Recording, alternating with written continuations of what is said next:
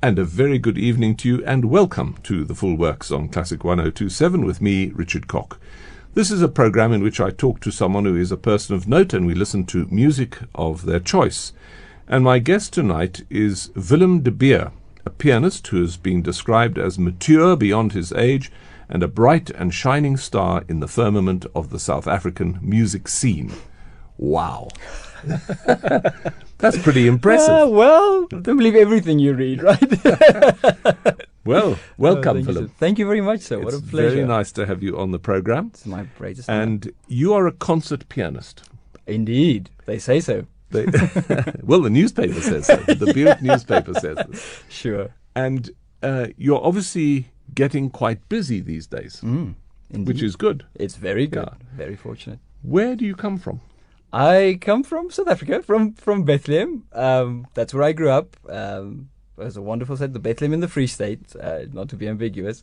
And uh, yeah, we moved to Pretoria in my standard nine year, my grade eleven year, which was 2008. And um, since then, this is this is where we've been. And did you always know you wanted to be a musician? Kind of. I remember a day when my mom said, um, I have to choose now, on this day, what I'm going to do with my life. I remember it very vividly. It was it was during this this stage where you kind of have to decide which subjects will you be taking so that you can align your life to the path. Well, so now you you were in about standard eight or grade ten. Exactly. So, um, and she said, well, go into your room and decide what you want to be with your life. Sure. So that was something. And at that stage, it was split between three options, which are either music, uh, medicine, or theology. And um, I just felt that I can live, well, kind of live without theology. I don't necessarily have to be a pastor to, to Yeah. live, you know, I can, I can manage without giving sermons Yeah. every Sunday. And I can manage without blood, other people's blood on my hands. But without music, it will be pretty difficult for me. Yeah, you see, So- this is an important decision. And I, I often say this to people if you really can't live without it, then that's what you've got to do. Absolutely. Yeah. So it was a relatively easy choice. So I came out of the room and I said, "Mom, it's music." Was And it was it really like that? It was really, really, really, really. That's amazing. yeah, And and your parents or your mom said, "Go for it." absolutely. Yeah, they were really supportive of it. Uh, they met in a choir, and I met my wife in a choir, and they they grew up with music. My both of my grandmothers were, well. Good pianists, Yeah. I would say, um, uh, for their time, and for my one grandmother gave piano lessons, and my other grandma played for ballets, and it was it was great. So they knew that it's not the best kind of life, but it's it's a wonderful. But life it's a wonderful life, but- but it's a tough life. That's true. Yeah, and we're going to talk about that. Sure. But we've come now to your first choice, which is by the great, the wonderful Mm-hmm. Johann Sebastian Bach. Oh yes. The keyboard concerto number two in E major. This is the first movement played by Murray Perahia with the Academy of St. Martin in the Fields. Murray Perahia playing with the Academy of St. Martin in the Fields. That was the first movement from the keyboard concerto number two in E major by the great, the wonderful Johann Sebastian Bach. Do you play Bach a lot? Absolutely. You like Bach? I love Bach.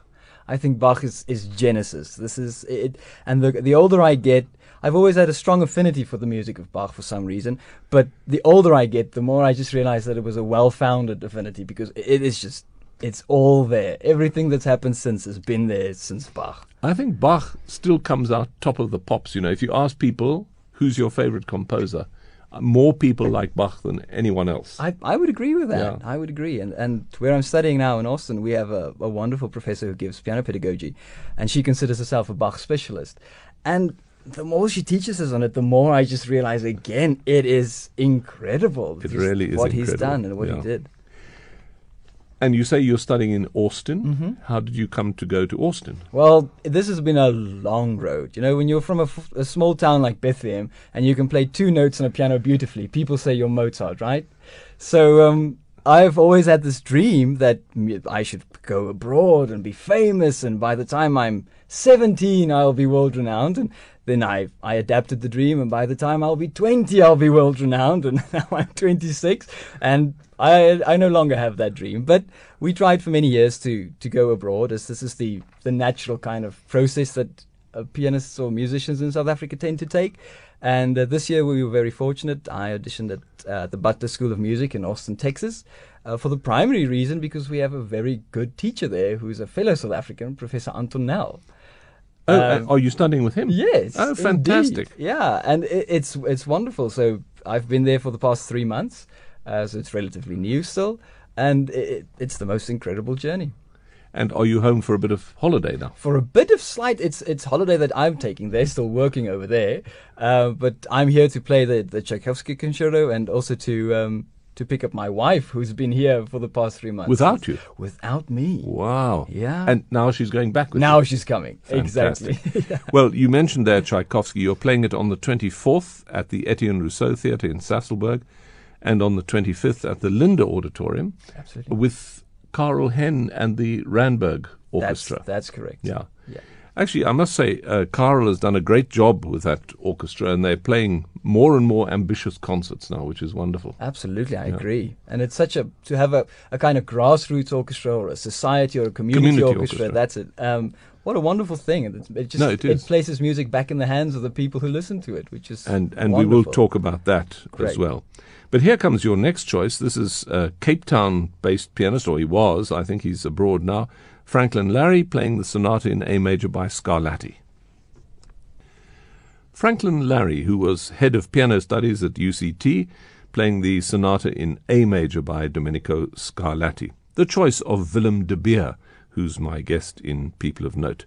And Willem, you're studying in Austin, Texas. Uh, is that for a master's? Or- Correct. yes. Yeah, But so- you will go on and do a doctorate. Absolutely, definitely. If that's uh, yeah, if if I'm allowed to and if I can, Yeah. that's Everyone seems to do that these days. They go you and they kind of have yeah. to. You uh, in music, it's it's people are so overqualified these days, and um, I think one of the reasons is if if you stop studying, you you have to do something with your life. At least while you're studying, you're doing something, right? yeah, and you're still young, and and life. Let's talk about life as a, a concert pianist, Mm. because that's. Or would you prefer to be a teacher? Are you? Would you like to do both? I think I think in this in this day and age, both will be inevitable. Uh, a concert pianist will also have to be a teacher, in my opinion. I, I have met very few people who have managed to just be concert pianists. Well, I think of Anton Nel. I mean, he's a fantastic concert pianist, but also a very distinguished teacher. Absolutely, and I and I think the one complements the other.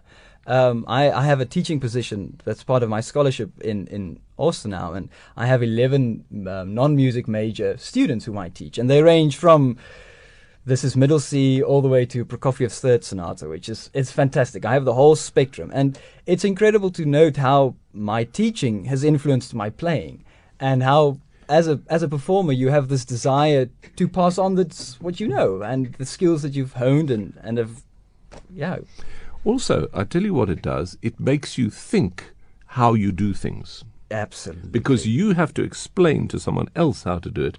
So it really makes you sort of internalize these things and think for yourself how you do them. absolutely I think it's a fascinating process. And then obviously teaching brings in money. Yeah, that's a steady, which is important. est- which is fortunately, unfortunately, uh, but yeah, you you can't play a concert every single day to bring in the the amount of money that you should need, and teaching does bring in money. Now, you mentioned another interesting thing there, which was non music majors. Mm. These are people who are studying, let's say, medicine, Absolutely, most and, of the time. but want to play the piano. yes, which is the most wonderful kind of person. It is. because they have this, and they are also. Funnily, I, I get very frustrated by them because how can I devote my life to this and they and, and do it averagely and these people come in studying medicine and try and do what I do. But anyway, it's wonderful because it's people who want to do. They're not there because their moms forced them to be there.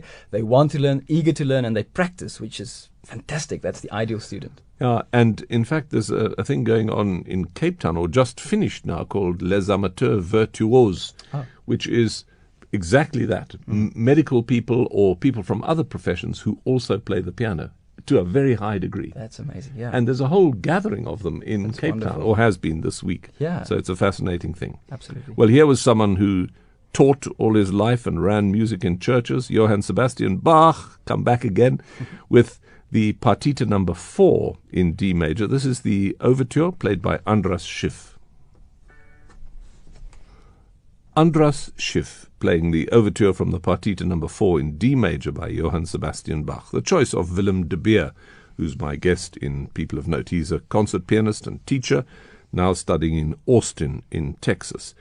Tell us a little bit about your own background. I mean, I know you come from Bethlehem sure. in the Free State. Someone must have fired you up in Bethlehem. Absolutely. Initially, um, I, I, my, my parents are, are really fond of 80s music, and we grew up with this 80s music, and, and obviously ABBA is part of this. And um, I wanted desperately to become the keyboard player for ABBA.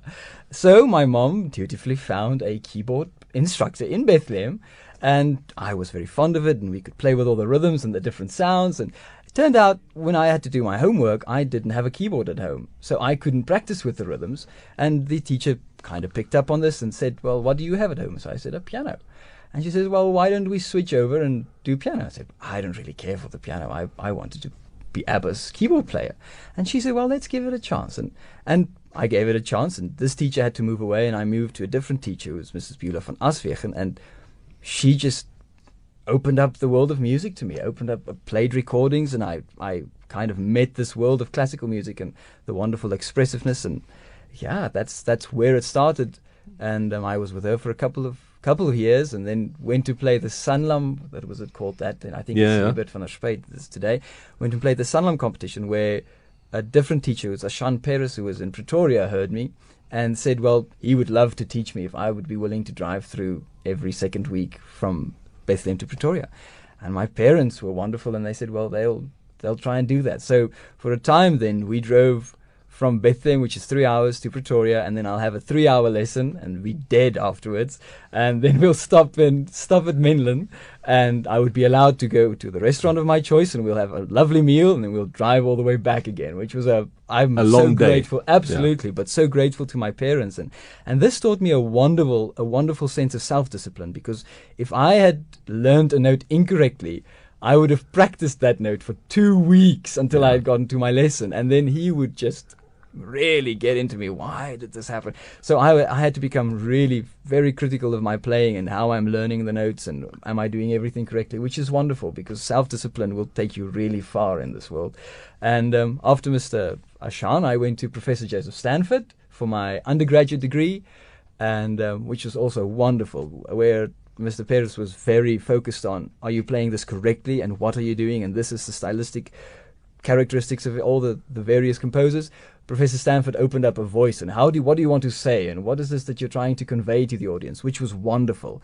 And after my undergraduate degree, I went to uh, Dr. Brian Wallach for my first master's degree, which again was completely different because Mr. Wallach was or Dr. Wallach was the first person from the American side of yeah. the of the Atlantic, and it's great. He he had all of these wonderful ideas that were new to me. He had a uh, he made me incredibly aware of sound and how are we producing sound because as pianists we often live very ignorantly of the sound in the hall because we're so focused on these 88 black and white things in front of us so that's the background in a nutshell that was the third movement, the Rondo from the Piano Concerto number 22 in E flat major by Mozart. Jonathan Biss was the pianist with the Orpheus Chamber Orchestra. And it was interesting that choice because we were talking about uh, your growing up years mm-hmm. and the people that influenced you. And I'm always uh, fascinated by Mozart because he was homeschooled by his father yes. and put on the stage at a, a very young age yes. and made to get on playing. When was the first time you appeared in public? This is I, I remember it very vividly. Um, it was in the the choir room, which had those little kind of auditorium benches yeah. that go up and up. And I played, I can't remember what I played, but I remember that I made a really bad mistake and this is, uh, as we all kind of do the first time we play, I think, I freaked out and I didn't know how to continue. And I looked to my parents in the audience and they just showed, go on, go on.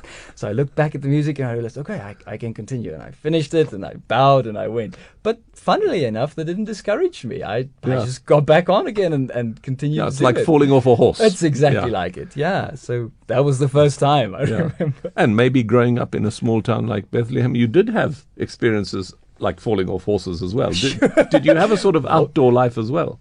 Well, my father bought us motorcycles as soon as we could walk. so we were mo- we didn't have we had um, what we call iron horses, not not the real ones, but yeah, absolutely. We had a very outdoor life. He loved fishing, still loves fishing. Yeah. Uh, so we would go every weekend. We would we have, have this bucky, this Land Rover bucky that we would just pack to the rafters with fishing gear and motorcycles, food. exactly. And then we would just go and spend the day outside, which is wonderful because I didn't have to practice that many hours. And I can't do it now. Yeah, so let's talk about that because uh, you talked about self discipline, Mm. and being a pianist is can be quite a lonely life. Also, Absolutely. I completely agree. And I've come to realize if you don't surround yourself with wonderful people who inspire and who really take an interest in your life, I think as as an artist and as a pianist especially, you can become very lonely. We don't need accompanists. Uh, like a violinist do, that, that forces that interaction with a different musician. As a pianist, you can sit alone in the practice room for hours on end, and um, yeah, it, it is it is something that I'm very aware of and something that I guard against, not isolating myself to the point where I, I become the strange human being. Because an artist I think has to be relevant and you have to be in touch with society and as a human being um, you have needs of speaking and talking to people, which is probably why I married early, is to to ensure that one of those. You apart have from the to fact talk that I have, to. yeah, that I have a lovely wife, um, it's to ensure that there's this constant flow of communication that you have somebody to to reach out to. Your next choice is by Franz Schubert, who was quite a lonely person. Absolutely. This is the impromptu in G flat major. David Fray is the pianist. Music by Franz Schubert, the impromptu in G flat major, with David Fray performing. And we talked about Schubert being a lonely person. And actually, I used to console myself because I did piano at university, also piano and organ. Uh, and I sort of thought of myself as being with the composers because you're you're sitting with the product of a genius Absolutely. all the time. Yes. I mean, especially because as an organist, I used to play a lot of Bach, There you go. and I used to think, you know, it's such a privilege to sit with this music and Mm. play it. I'm sure Bach sort of tossed these things off in a, you know in double quick time when you look at his handwriting Yeah. these flowing things and Schubert I mean the music just poured out of these guys Absolutely. and I used to think of my practice time actually as a great privilege to sit with the music of these fantastic people Yeah, um, I think so. That's a, a wonderful way to look at it because as a pianist, it's oftentimes very difficult to play these works as they And require. Uh, yeah. they require a lot of practice, and it's it's easy to become focused on just the physical dexterity aspects of it, so that you're not thinking that you're in the company, but that you're just perfecting something, which I think is hollow. But Yeah. considering it as a as a conversation with Uh, yeah, very much a conversation. And I mean, of course, it's hard work. And, and, you know, Bach used to say, if anyone works as hard as I do, they could produce what I produce. wow, Yeah. And he worked jolly hard. that So, exactly yeah. that'll take a lot of work from me. Yeah.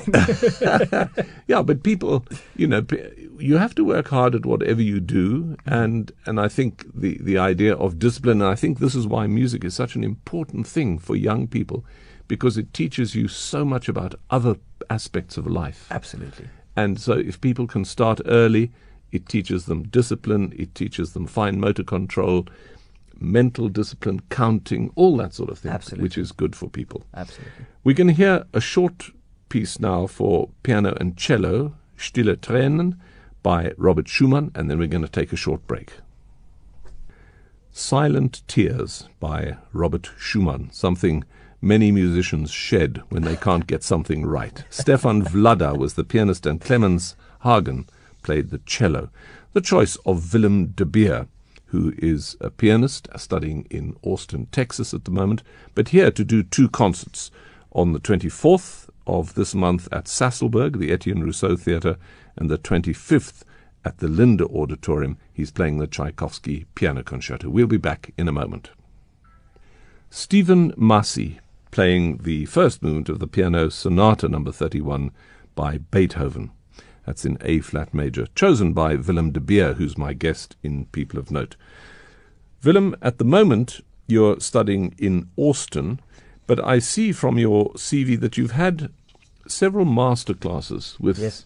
interesting people. Mm. Just tell us a bit about that and what the process is and what do you gain from these masterclasses? They're a very peculiar thing, and um, most of the time you do a masterclass because you want that person's name on your CV, if we're completely honest. But sometimes there's a wonderful magic that happens in a good masterclass.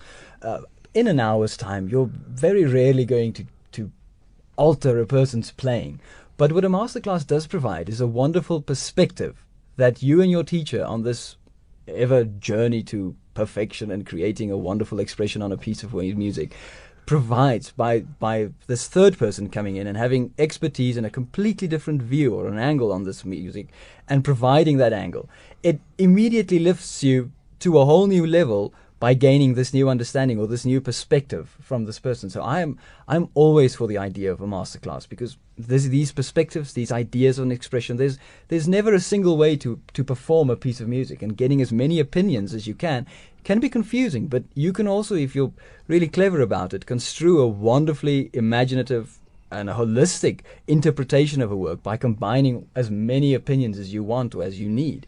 So masterclasses provide this opinion and other than that, it provides the opportunity for the performer or the student to be recognized by wonderful wonderful musicians, as a masterclass is typically by a, a, musician who's of a higher stature than yourself. So it it can lead to study or to to the opportunity to work further with this musician, which is wonderful, or exposure through concerts that he can provide. So it it kind of goes both ways uh, for us. That it's it's both instructive and it helps our playing, but it also gives us the exposure that we want. And I guess the people giving the master classes could also then pick and choose if if they find a particularly promising uh, student, they could say, "Come and study with me." If, Absolutely, because I'm sure most of them teach as well. Yeah. They must do. Absolutely, yeah. yeah. And we do this with at our annual Mozart Festival when we get a, a singing teacher out here who runs a master class. Mm-hmm and one of the benefits then is that one of the people on the masterclass gets chosen to go and study in Germany. Wonderful. Which is, yeah, it's perfect. That's a, that's I mean, it really works very well both ways. Exactly. Because they learn a lot on the masterclass. That's a whole week of work, though. Wow. Which is, is quite intense, mm. but, but very good. Your next choice is by Edward Grieg, and it's the slow movement from the piano concerto. Leif Ove Andsnes is the pianist with the Berlin Philharmonic the beautiful slow movement from the piano concerto by Edward Grieg, played there by Leif Ove Andsnes with the Berlin Philharmonic under Mariss Jansons.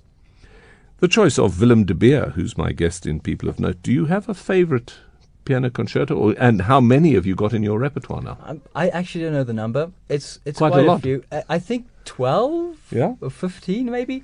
I've been very fortunate with with orchestras, or that I have the opportunity. Definitely more so than my South African friends, and very often, even this, the current classmates that I have in America, opportunities to play with orchestra are very rare.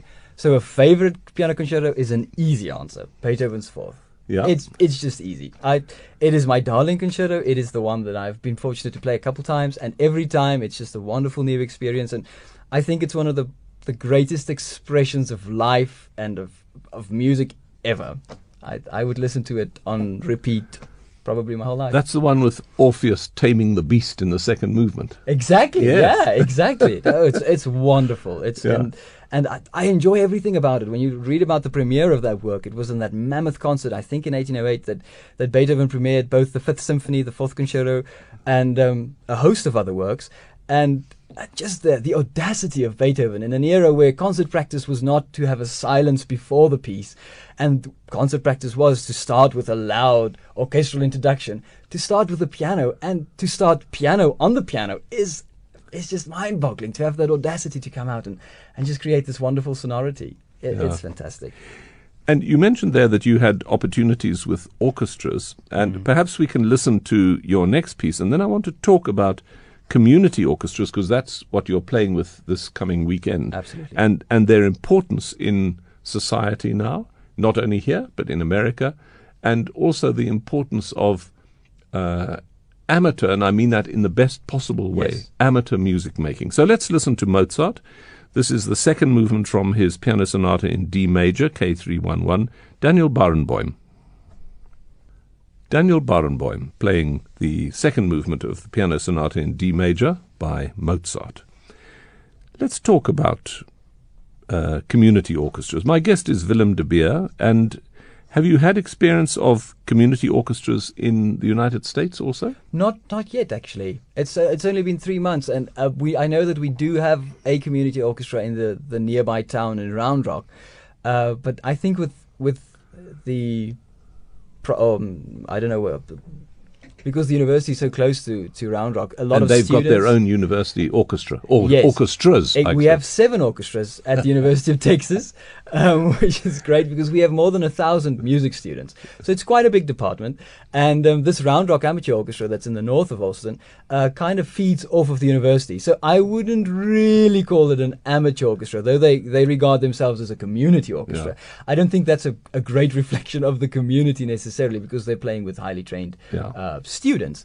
But there are several orchestras in the city itself that that um, comprise members of the community, uh, and they're very active. There's always a concert to be heard by, by and these and they play at a high level. Uh, They do indeed. Yeah. They do, and they play repertoire. They won't play Beethoven's Fifth, but they'll play repertoire that's that's still challenging to them and really accessible for the for the community to come and listen to. And I think uh, certainly in South Africa that community orchestras, uh, or as I said, in the best sense, amateur orchestras are going to play a larger and larger role as we go on because money is a big problem here for the arts. Absolutely. Well, and I think not only here, I think I think that's a worldwide. now, universal thing, It's a universal problem. Yeah. And uh, as we said earlier, people who love what they do actually do a great job. Yes. So I think they should be encouraged, like uh, the orchestra you're playing with this coming weekend, the Randburg Symphony Orchestra, That's I think correct. it's called, under Karel Hen.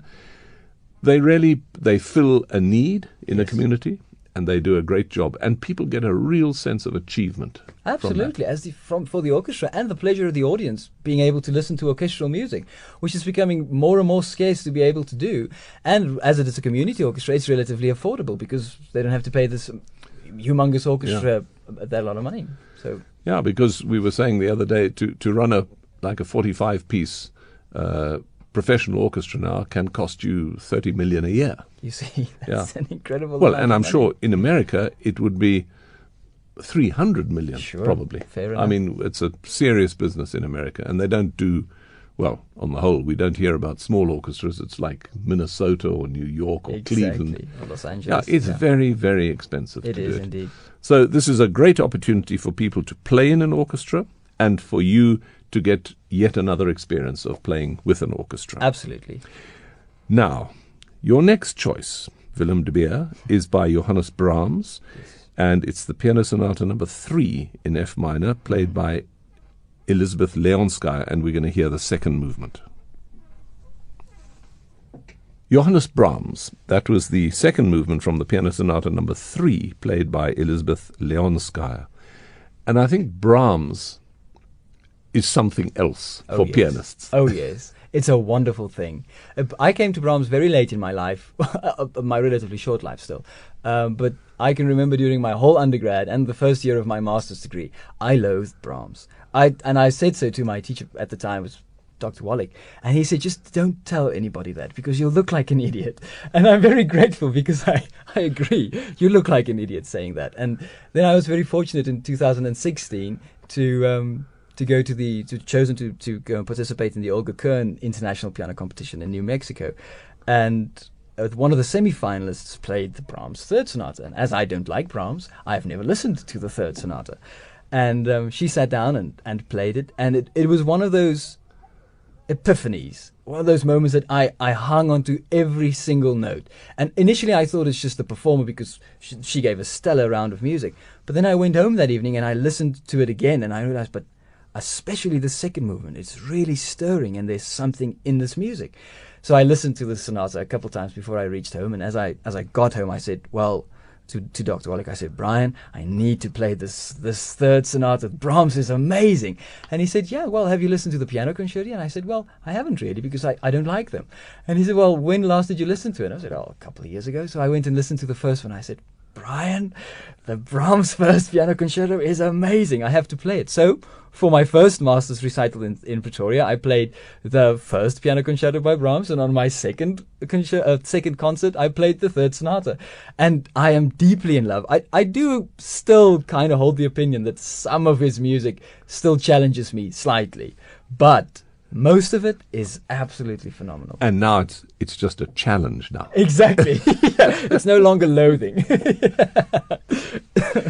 Shaman, he was another rather lonely chap, actually. Yes. Yeah. Had a wonderful. I, I always find his, his relationship with Clara Schumann and Robert Schumann and that time and Liszt, all these people who were alive at the same time. It must have been a fantastic dinner table because we, there's a lot of evidence for these people really sharing in each other's lives. And it, is, it must have been fantastic to be able to sit around that table discussing with Liszt and Chopin and, and Brahms and Schumann. What a wonderful time to be alive Yeah. for music. And to be in love with Clara. Yeah, well, shown the poor guy. Yeah, and he just never had any success in his love life. yes. So I think it must be quite frustrating for him. Indeed. But someone who did have success in his love life was Frederick Chopin. And we're going to hear the nocturne in F major. This is Tessa Uys.